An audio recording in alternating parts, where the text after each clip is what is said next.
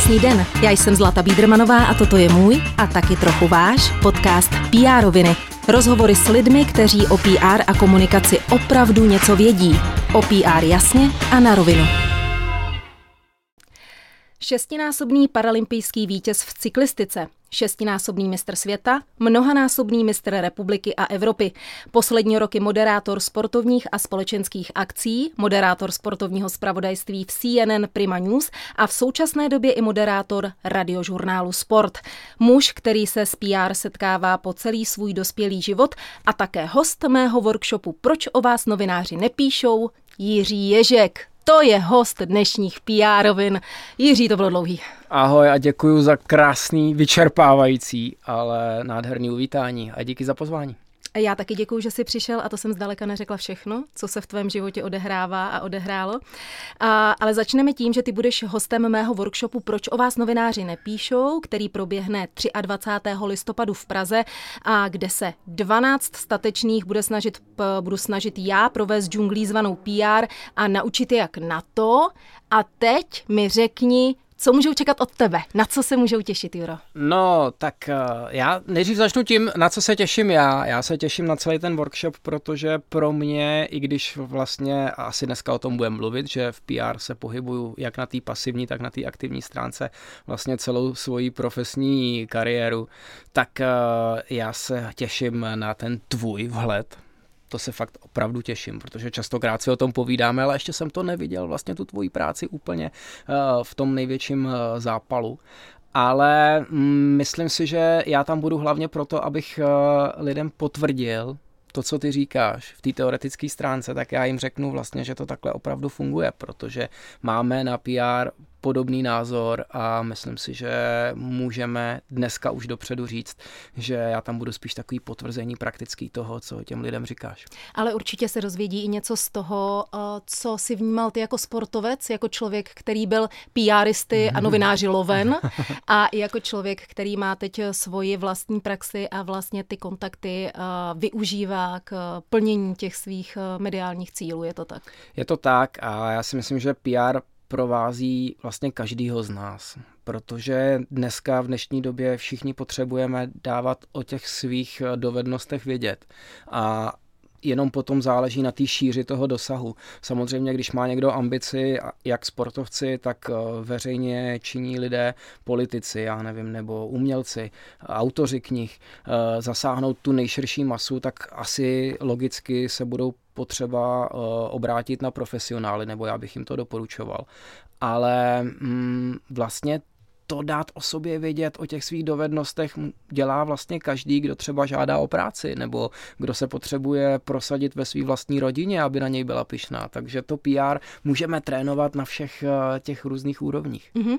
A když bychom se podívali na to sportovní PR, ve kterém ty se se dlouhá léta pohyboval, a jakou formu mělo sportovní PR tehdy, v těch dobách, kdy ty eh, si byl na vrcholu a byl si na něm opravdu dlouho, ale když se vrátíme třeba do nějakého roku 2000, jak, jakou formu tehdy to sportovní PR mělo? Tak tenkrát eh, já jsem to vnímal hodně intuitivně, eh, protože jsem nejdřív potřeboval eh, si naplnit to svoje sportovní ego. To znamená, že člověk dělá ten sport z toho důvodu, aby mm, lidé o něm věděli, aby mu fandili, aby třeba přemluvil spoustu té sportovní veřejnosti, že on je nejlepší v tom svém oboru, nejenom výsledkově, ale taky, že umí ty lidi bavit.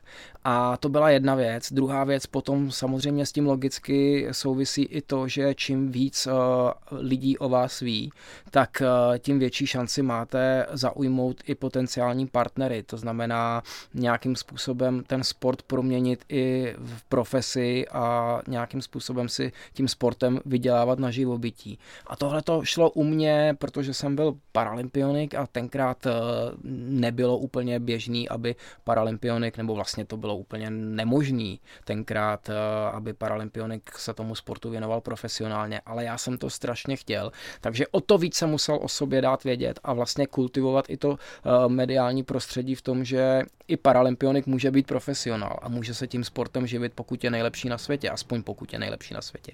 A tenkrát to PR opravdu fungovalo jenom na styku s žurnalisty. To znamená, nebyly sociální sítě, internet byl tenkrát, nebo ta prezentace na internetu v tom onlineu byla v plenkách, takže člověk musel hodně spíš spolíhat na tu klasickou, tehdy klasickou formu, to znamená um, um, přesvědčit uh, žurnalisty, mediální prostředí, že to, co dělá, stojí za zveřejnění. Mm-hmm. A to se budovalo hodně jako na osobní bázi. Mm-hmm. Člověk musel znát ty, ty redaktory, musel znát novináře a nějakým způsobem i si je třeba naklonit eh, nejenom tím, že byl úspěšný v tom oboru, ale že třeba dělal některé věci jinak. A já mm-hmm. jsem měl to štěstí, že jsem měl obojí, že jsem byl jakoby v tom svém oboru jeden z nejlepších na světě a zároveň a přestože jsem už v té době samozřejmě neměl nohu a dokázal jsem sportovat i s těmi našimi nejlepšími zdravými sportovci, tak to ty novináře zajímalo. Ale já si myslím, že to není jako nutnost, že každý máme nějaký příběh, který stojí jako za to, aby o něm lidé věděli. Mm-hmm. Dělal jsi to PR už tehdy sám, anebo se o tebe staral v tomto směru svaz? Nevím, jak je to v současné době, zda třeba uh, Paralympijský svaz se dnes uh, stará o své uh, paralympioniky, zda má své PRisty a tak dále. Jak to bylo ten, tenkrát? Tenkrát, já když jsem do toho sportu přišel někdy v roce 94, tak ten paralympijský sport byl u nás v plenkách. To znamená, že ten paralympijský výbor, který se staral o tu kultivaci toho, i toho PR vlastně kolem, kolem sportu handicapovaných, tak eh, tenkrát fungoval skvěle. My jsme měli hm, vlastně jakoby ten paralympijský výbor, měl smlouvu se všemi třemi televizemi, což v té době bylo úplně jako nemožný vlastně pro jeden projekt eh, získat podporu všech tří te- tehdejších televizí. Uh, měli jsme spoustu mediálních partnerů a tím, že já jsem byl jeden z předních sportovců toho, toho vlastně sportu paralympijského, tak mě to obrovsky pomohlo, že už automaticky jsem měl kontakty na ty novináře, kteří jezdili na ty naše akce mm-hmm. a já jsem pochopil, že když se budu uh, vstřícně chovat k těm médiím, tak oni mi to vrátí v tom, že uh, budou rádi se mnou navazovat kontakty, že mi rádi budou dávat prostor pro moje vyjádření a že aktivně, uh, pokud já budu mít nějaký výsledek, který stojí za zveřejnění, tak oni už aktivně jakoby mi volali nebo mi dávali najevo, že se mnou chtějí udělat rozhovor. Tohle to mi strašně pomohlo a já jsem se tam vlastně díky tomu už profesionálnímu PR, který byl kolem toho paralympijského výboru tenkrát a paralympijského týmu, tak já jsem se učil sám si s těmi novináři navazovat kontakty. Bohužel, což pro to prostředí sportu handicapovaných tenkrát přišlo v době, kdy byl mediálně na vrcholu, tak se ten paralympijský tým rozpadl na jednotlivý činitele, kteří spolu začínali válčit a začalo se kolem toho sportu handicapovaných šířit spíš to negativní PR, protože se mluvilo o té válce těch funkcionářů a mm-hmm. v mhm. ten moment já už jsem naštěstí měl ty kontakty a měl, ty, mm-hmm. měl ta přátelství s těmi jednotlivými novináři a já v ten moment jsem z tohohle sportu handicapovaných jakoby ustoupil na, ve, na veřejnost a začal jsem se starat sám o, so, o sebe, začal jsem si hledat uh, vlastní sponzory a vlastně uh, žil jsem úplně uh, mimo to prostředí toho oficiálního paralympijského sportu a spíš jsem se orientoval na vlastní PR a na vytváření si nějaký vlastní cesty v tom sportovním prostředí. Začal jsem víc závodit s těmi zdravými, přestože to bylo pro mě samozřejmě těžké díky tomu handicapu. Ale o to víc ty novináři, protože já věřím, že ti novináři jakoby nejdou po těch senzacích, ale spíš jdou po tom, co je zajímavé. A mm, oni už měli dost, i ty sami, sami novináři měli dost vlastně té negativní atmosféry v tom sportu handicapovaných tenkrát po roce 2004, myslím, že tohle ten problém začínal uh, bublat.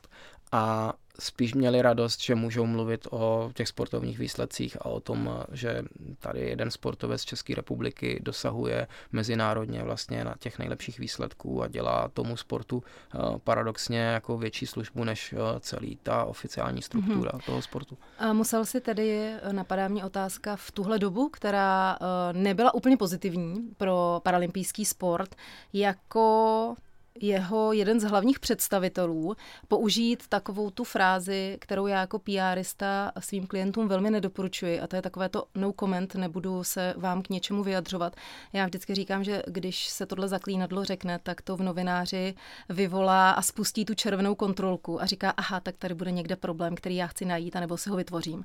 A musel si tohle někdy použít? To jsem hrozně rád, že máš stejnou filozofii. Já jsem se tohohle strašně jakoby bál, že to někdy budu muset říct, protože s tím taky jako mám vnitřní problém a myslím si, že by si to člověk, který je veřejně činný a to PR nějakým způsobem potřebuje, tak eh, tohle to by jako neměl používat a vždycky se dá i sebe horší informace říct uh, takovým způsobem, aby neublížila jak tomu, kdo ji říká, tak i tomu, komu by třeba tou informací potenciálně mohl ublížit. Vždycky se dá najít nějaká forma vysvětlit, proč zrovna uh, o tomhle nechci mluvit.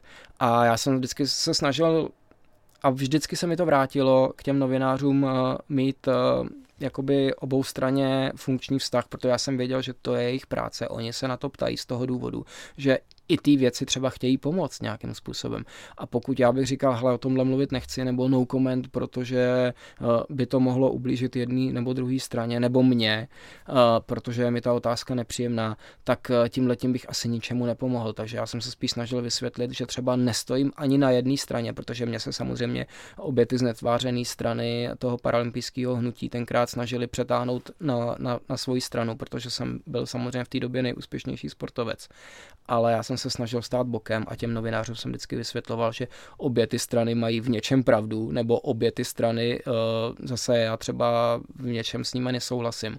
A spíš, že mě mrzí celá ta situace a jako říkat no comment a bránit se, bránit se, tomu by asi k ničemu nepovedlo. Mm-hmm. Uh, když člověk chce dělat věci kvalitně, uh, tak jedna z věcí, kterou by měl mít připravenou, je krizové PR, protože v životě člověka, firmy se opravdu může stát úplně cokoliv. Hmm. A měli bychom na to být eh, připraveni, abychom nebyli překvapeni. Ano. A eh, ty, jsi v roce 2014 utrpěl opravdu velmi, velmi těžký úraz, eh, kdy jsi byl opravdu tak na té hranici. A tam by se dalo říct z toho pr pohledu, že by se mohlo jednat o krizovou komunikaci, protože v tu chvíli se, se sypala média. Jediný, kdo u tebe byl, byla tvoje žena, která čekala na to, jak to dopadne. A jaká tenkrát byla ta situace ze strany novinářů a e, dokázal bys to jako pr popsat dneska, kdy už díky bohu je všechno v pořádku, ty tady s náma sedíš, sportuješ e, neohroženě dál? No já musím říct, že možná, a asi to není jakoby recept pro ostatní, ale já jsem v tu dobu sklidil všechno to, co, obrazně sklidil všechno to, co jsem, jakoby na čem jsem pracoval za celou tu kariéru, protože já si nepamatuju za mm, celý ten týden, kdy třeba nejdříve jsem byl v umělém spánku a všechno musela uh, řídit Sonja, která byla samozřejmě na tom jako taky špatně, protože hmm. nevěděla, jestli její manžel jako přežije tady, tady tu situaci. Uh, tak uh, my jsme měli to obrovský štěstí, že se ani z jedné mm, té strany těch, těch médií jako necítili jsme žádný jakoby hyenismus nebo nějakou tu prostě tu snahu tu informaci vydolovat uh, a hledat v tom senzaci. Naopak, já si právě myslím, že to, jak jsme se k těm novinářům chovali a jaký vztah jsme s nimi měli za celou tu dobu, tak my jsme to krizový PR vlastně ani použít nemuseli, protože mm, všichni se tenkrát jakoby semkli a šli spíš jako tou pozitivní cestou, že chtěli dávat uh, těm mým fanouškům tady v České republice, ale i, v, i různě po světě, chtěli dávat spíš jakoby naději, že to přežiju a že nějakým způsobem se vrátím zpátky k tomu, co miluju.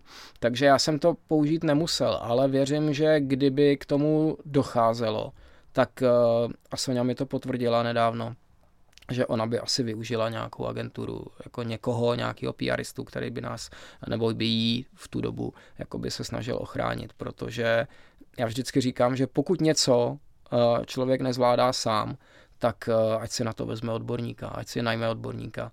A to PR je profese jako každá jiná. Já si myslím, že ne všichni uh, mají ten talent nebo tu empatii najít, najít souhru s tím mediálním světem nebo i dneska se světem onlineu. Neumí to nebo nemají prostě, necítí se silní v, v těchto těch vyjádřeních. A právě od toho je tady dneska skvělý obor, jako PR je dneska profese. A proč si teda nenajmout profesionála? Když budu chtít eh, doma se řídit, já nevím, počítač, tak já se do toho taky nepouštím a najmu si IT technika. Stále si své PR děláš sám? no pořád ano, protože um, už dneska samozřejmě po té profesionální kariéře eh, sportovní už necítím takovou potřebu a takový tlak, eh, abych, abych využíval profesionály, ale může se stát a já si myslím, že třeba se to i v nejbližší době stane, kdy třeba naskočím do nějakého projektu nebo sám si vymyslím nějaký projekt a kde to bude třeba o něčem úplně jiném, než bylo to pr prostředí ve sportu. A já si jako hrozně rád řeknu o pomoc, buď tobě nebo mm-hmm. komukoliv z tvých eh, profesních kolegů. No tak my už se velmi těšíme, jestli se otevřou nové profesionální dveře Jiřího Ješka. Já tak... myslím, že se budou otvírat, že jsem snad ještě, ještě mi není ani 50, takže si myslím, že jsem neřekl úplně poslední slovo. Nejlepší věk. Uh... Ty jsi moderoval sportovní zprávy v CNN Prima News. Já si myslím, že to je ohromná škola. Prožili jsme to oba, co znamená, když se rozsvítí ta malá červená, se, to malé červené hmm. světýlko na kameře. Uh, liší se nějak televizní PR od toho sportovního? Vnímal jsi nějaký rozdíl? A nebo to je stejný dům, který se staví a akorát se vydesignuje jiný byt? Teď to řekla úplně přesně. Já si myslím, že ty dovednosti, které člověk eh, má v jednom prostředí, ať je to sportovní PR, tak to osobnostní PR potom, když třeba ten sportovec skončí, tak eh, většinou to funguje tak, že ti, kteří byli úspěšní, a teď řeknu jako PR-ově úspěšní, to znamená, že opravdu o nich veřejnost věděla, a častokrát eh, byli zmiňováni jak v médiích, tak prostě když zastavíte někoho, kdo třeba sport tolik nesleduje a přesto o tom sportovci věděli, tak většinou tihle lidé, když potom skončí tu svoji sportovní kariéru a naskočí do jakéhokoliv jiného biznisu nebo do jakýkoliv jiné aktivity, tak většinou to s těmi, s těmi médií umí dál. Mm-hmm. To znamená, že i, i moderátoři, i já nevím, televizní um, televizní hvězdy, když to řeknu jako v úvozovkách, nebo když třeba, já nevím, sportovec se stane zpěvákem, i když třeba u nás to není tak častý, ale ve světě to poměrně často je, nebo DJem, nebo něč, nějakým takovýmhle i v kultuře, tak uh, většinou ty lidé jako umí fungovat uh, s tou veřejností i tak. Mm-hmm. A kdo to neumí, tak zase, jako kdo používal PR eh, v tom sportovním prostředí a teď najednou má jinou veřejnou funkci, stane se třeba politikem nebo uh, nějakým způsobem se stará o um, věci veřejné ve svém regionu a potřebuje to PR, tak zase znova šáhne po tom PRistovi já věřím, že tyhle, ty, tyhle ty nádoby jsou spojený a funguje to stejně, jako máme třeba špičkoví lékaře, o kterých jako republika vůbec neví a přitom dosahují jako eh, nejlepších výsledků na celém světě, jezdí přednášet jako mm, napříč celou země koulí a neví se o nich. A pak máme lékaře, kteří jsou mediálně zdatní a tím nechci říct, že, jako, že jsou horší v té profesi, jsou třeba stejně úspěšní, ale umí to. Tak mm-hmm. jako oni můžou pomoct eh, celému tomu oboru. Tím, že dávají o svoji práci vědět, tak můžou eh, díky tomu PR pomoct celému oboru. Máme skvělí lékaře, ať jsou to záchranáři, ať jsou to internisti, kteří jsou veřejně známí, dávají často rozhovory a pak eh, člověk samozřejmě si váží každého lékaře, protože ví, co za tou prací je a když ten obor sám o sobě nedává vědět, tak eh, je to škoda. To rozhodně. Prozrať mi po všech těch zkušenostech, které za ty roky máš, jak si udržet takový ten win-win vztah s tím novinářem?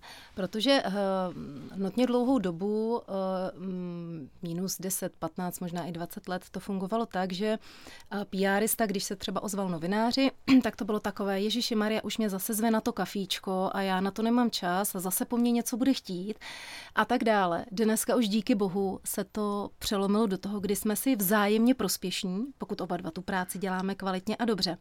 Ale jak ty jako člověk uh, z biznesu, který je, uh, který je mediálně známý, si vytvoříš ten win-win vztah s tím novinářem? Co tam je? No, ty jsi to řekla přesně v tom, že se to vyvíjelo. Tak jako ty sleduješ vlastně, jak se vyvíjí PR a patříš mezi nejlepší a vlastně seš jedna z těch, který která kultivuje to prostředí toho PR. Tak stejně tak se vyvíjejí i mm, ti lidé z toho, z toho mediálního prostředí, ať jsou to novináři, ať jsou to redaktoři, ať jsou to třeba produkční v televizích. A dneska ještě navíc je tady ten nový svět toho online, jo, kdy najednou jakoby teď, chci, teď nechci použít to slovo mediální, ale uh, vlastně ti influenceři vlastně suplují částečně práci i těch médií a některé ty projekty, co dneska vnímám, tak víc sázejí na tu, na tu známost a na to povědomí v tom onlineu a už jim třeba nejde o ty tradiční média. A ten tlak té konkurence, kdy uh, ty klasické média, mluvíme o tisku, mluvíme o, já nevím, televizi, rozhlasu a online jejich, jejich jakoby ceřiných uh, aktivitách a pak versus ty sociální sítě, tak je to vlastně najednou konkurence. Ty sociální sítě a ty influenceři jsou najednou konkurence těm mediálním domům a ty mediální domy na to museli taky zareagovat. Takže jsou daleko vstřícnější. Už to není o tom, že ten novinář je eh, ten lenoch eh, v tom šedivém saku, který sedí za tím svým eh, psacím strojem, zakouřeně jako znuděně zvedá telefony a říká, ježiš, kdo mi zase volá, že chce někoho prosadit do našeho, do našeho skvělého časopisu. Tak dneska už taky aktivně vyhledávají ty zajímavý, eh, zajímavý mm, příběhy. A když ten PRista umí vlastně otočit eh, ten zájem toho, kdo si ho najme v nějaký zajímavý příběh a umí to prodat, tak eh, i ten novinář musí být radost. A já se vždycky snažím právě s těmi novináři ty tady o mě mluvíš pořád jako, že jsem nějaký zkušený PRista, já si tak vůbec nepřipadám. Jsi zkušený mediální matador. ne, já to právě dělal všechno a tím se možná vracím ještě k té jedné otázce, když se se ptala, jak jsme tenkrát uh, s manželkou začínali, jestli jsme měli nějakou agenturu, tak my jsme jako vsadili na takovou tu přirozenost a, a na ten fakt jako přátelský vztah a já si myslím, že to funguje pořád. Akorát jsme se naučili, třeba i od z, od těch novinářů, že samozřejmě stále víc zajímavý jsou příběhy. Že dneska ty holí fakta už tolik lidí nezajímá, protože ta doba je taková jako flashová a jako ty se o někom přečteš a za, za dvě minuty už ti to z té hlavy uletí. Ale když je zatím nějaký příběh, který jakoby prožije s tím člověkem, tak se ti daleko líp usadí do paměti. A teď já si myslím, a zajímá mě, jestli mi to potvrdíš, že jakoby práce toho PRisty je i hledat eh, v těch klientech zajímavý příběh, který potom těm médiím nabídneš. Jo. Takže to je asi ten recept na ten win-win, protože člověk musí vědět, že ten prostředník, to znamená to médium, a už je jedno, jestli to je influencer na sociálních sítích, nebo jestli to je klasický, klasický médium pořád z toho mediálního světa, tak eh, je to jejich biznis, je to jejich práce a oni ji dělají více či méně dobře, ale hrozně záleží na tom, co ty jako klient jim nabídneš. A když jim nabídneš už jako hodně připravený příběh, tak oni potom rádi skočí, protože každý máme rádi co nejméně práce. A když už jako jsme hodně dobře připraveni, a což je buď na jedné straně uh, práce toho klienta, anebo práce PRisty, který tomu klientovi pomáhá, tak uh, co nejvíc ulehčit práci tomu novináři, mít s ním přátelský a korektní vztah, uvědomovat si, že on má stejný zájem, jako máme my, akorát, že pracujeme vlastně v, v protiváze, ale ten zájem je pořád stejný, jako přinést zajímavý příběh. My ho chceme zveřejnit a ono chce, při, ono chce předložit těm posluchačům nebo čtenářům. Takže jenom spolupráce a je to jako o vzájemném respektu a o tom říci, co vlastně oba chceme. Já ti moc děkuji za tuhle krásnou odpověď. Eh, mě nesmírně potěšila a jenom k tomu dodám, že vy dva jste si se svojí ženou Soňou vybudovali s novináři nejenom tenhle krásný vztah pro to všechno, co si právě řekl, ale pro vaši slušnost. A já si myslím, že to je alfa a omega všeho. v dnešním hektickém a mnohdy uh, zvláštním světě, uh, že ta slušnost je něco, co se pomalu vytrácí, taková ta elementární lidská slušnost, což mě velmi mrzí. A vy jste si tenhle krásný vztah vytvořili. Takže myslím si, že slušnost a laskavost je něco, co do komunikace a zvlášť pr patří. Takže to je jedna vlastně z věcí. Vidíš, a já jsem ti říkal, že ti budu potvrzovat všechno, co říkáš. My se budeme krásně doplňovat. Já se tak strašně těším na 23. listopadu na náš workshop a na těch 12 statečných, že až. Ale eh, co by mě ještě zajímalo, Juro, je to, že ty si vlastně eh, vyráběl protézy, mm-hmm. protože sám eh, si o nohu přišel, k této profesi si se dostal. Potřebuje protetika v naší zemi PR? A nebo to je tak vlastně jednoznačná věc, kterou potřebují samozřejmě lidé, kteří nemají končetinu, že to nepotřebují? Potřebuje PR každá profese a tahle ta zvlášť a to zdravotnictví český obecně jako potřebuje PR. Já už jsem to říkal, že uh, i třeba můj, teď to řeknu jako opravdu až, až drz, drze, přítel, profesor Pavko. Máme třeba mezi námi je velký věkový rozdíl, ale jako já ho považuji a díky za to, že ho považuji za přítele. A stejně tak profesor Pirk říkají, že když oni vycestují třeba do Spojených států, tak eh, tam ty lékaře učí už eh, na lékařské fakultě starat se o svoje vlastní PR mm-hmm. a tím kultivovat celý to prostředí a povědomí o, o té lékařské profesi. A s tou protetikou je to úplně stejně. Eh, já pořád eh, vnímám do teďka, protože v tom oboru samozřejmě těch lidí s handicapem jsem díky tomu sportu známý. A na mě se téměř každý já nevím, týden, dva obrací rodiče třeba dětí, kteří kvůli úrazu nebo kvůli nějaké nemoci přijdou o končetinu a oni vlastně vůbec nevědí, co mají dělat. Mm-hmm. Kdo jim tu protézu vyrobí, jak ta protéza vypadá, eh, kolik bude stát, jestli budou něco doplácet. A to prostředí si to PR jako pořád nedělá. Tak já se snažím aspoň tomuhle trošku pomáhat, ale... Mm, tak tady máme možná pr díru na trhu. Ano, ne, ale jako já si myslím, že spousta oborů má pr jako velký pr nedostatek nebo pětku z pr protože ti lidé už umí dneska ty věci dělat skvěle, ale ještě pořád o tom neumí dát najevo.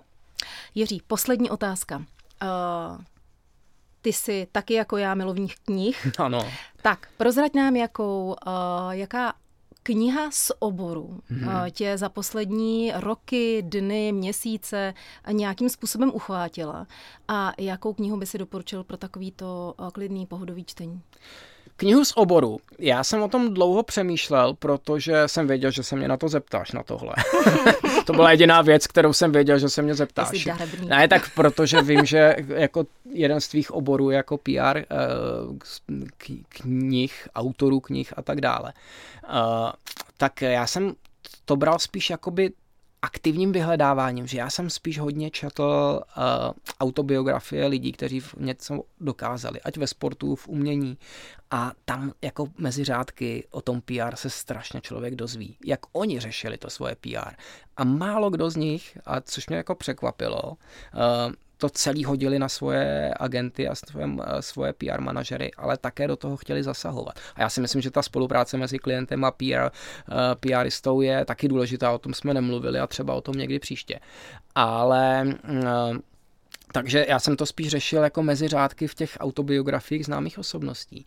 Ale jestli se mě ptáš, která knížka pohla jako mým srdcem a teď bude podzim, tak uh, tam jako je ten ideální čas si s tou knížkou někam sednout. Tak já jsem teďko uh, nedávno dočetl knížku Muž jménem Ove.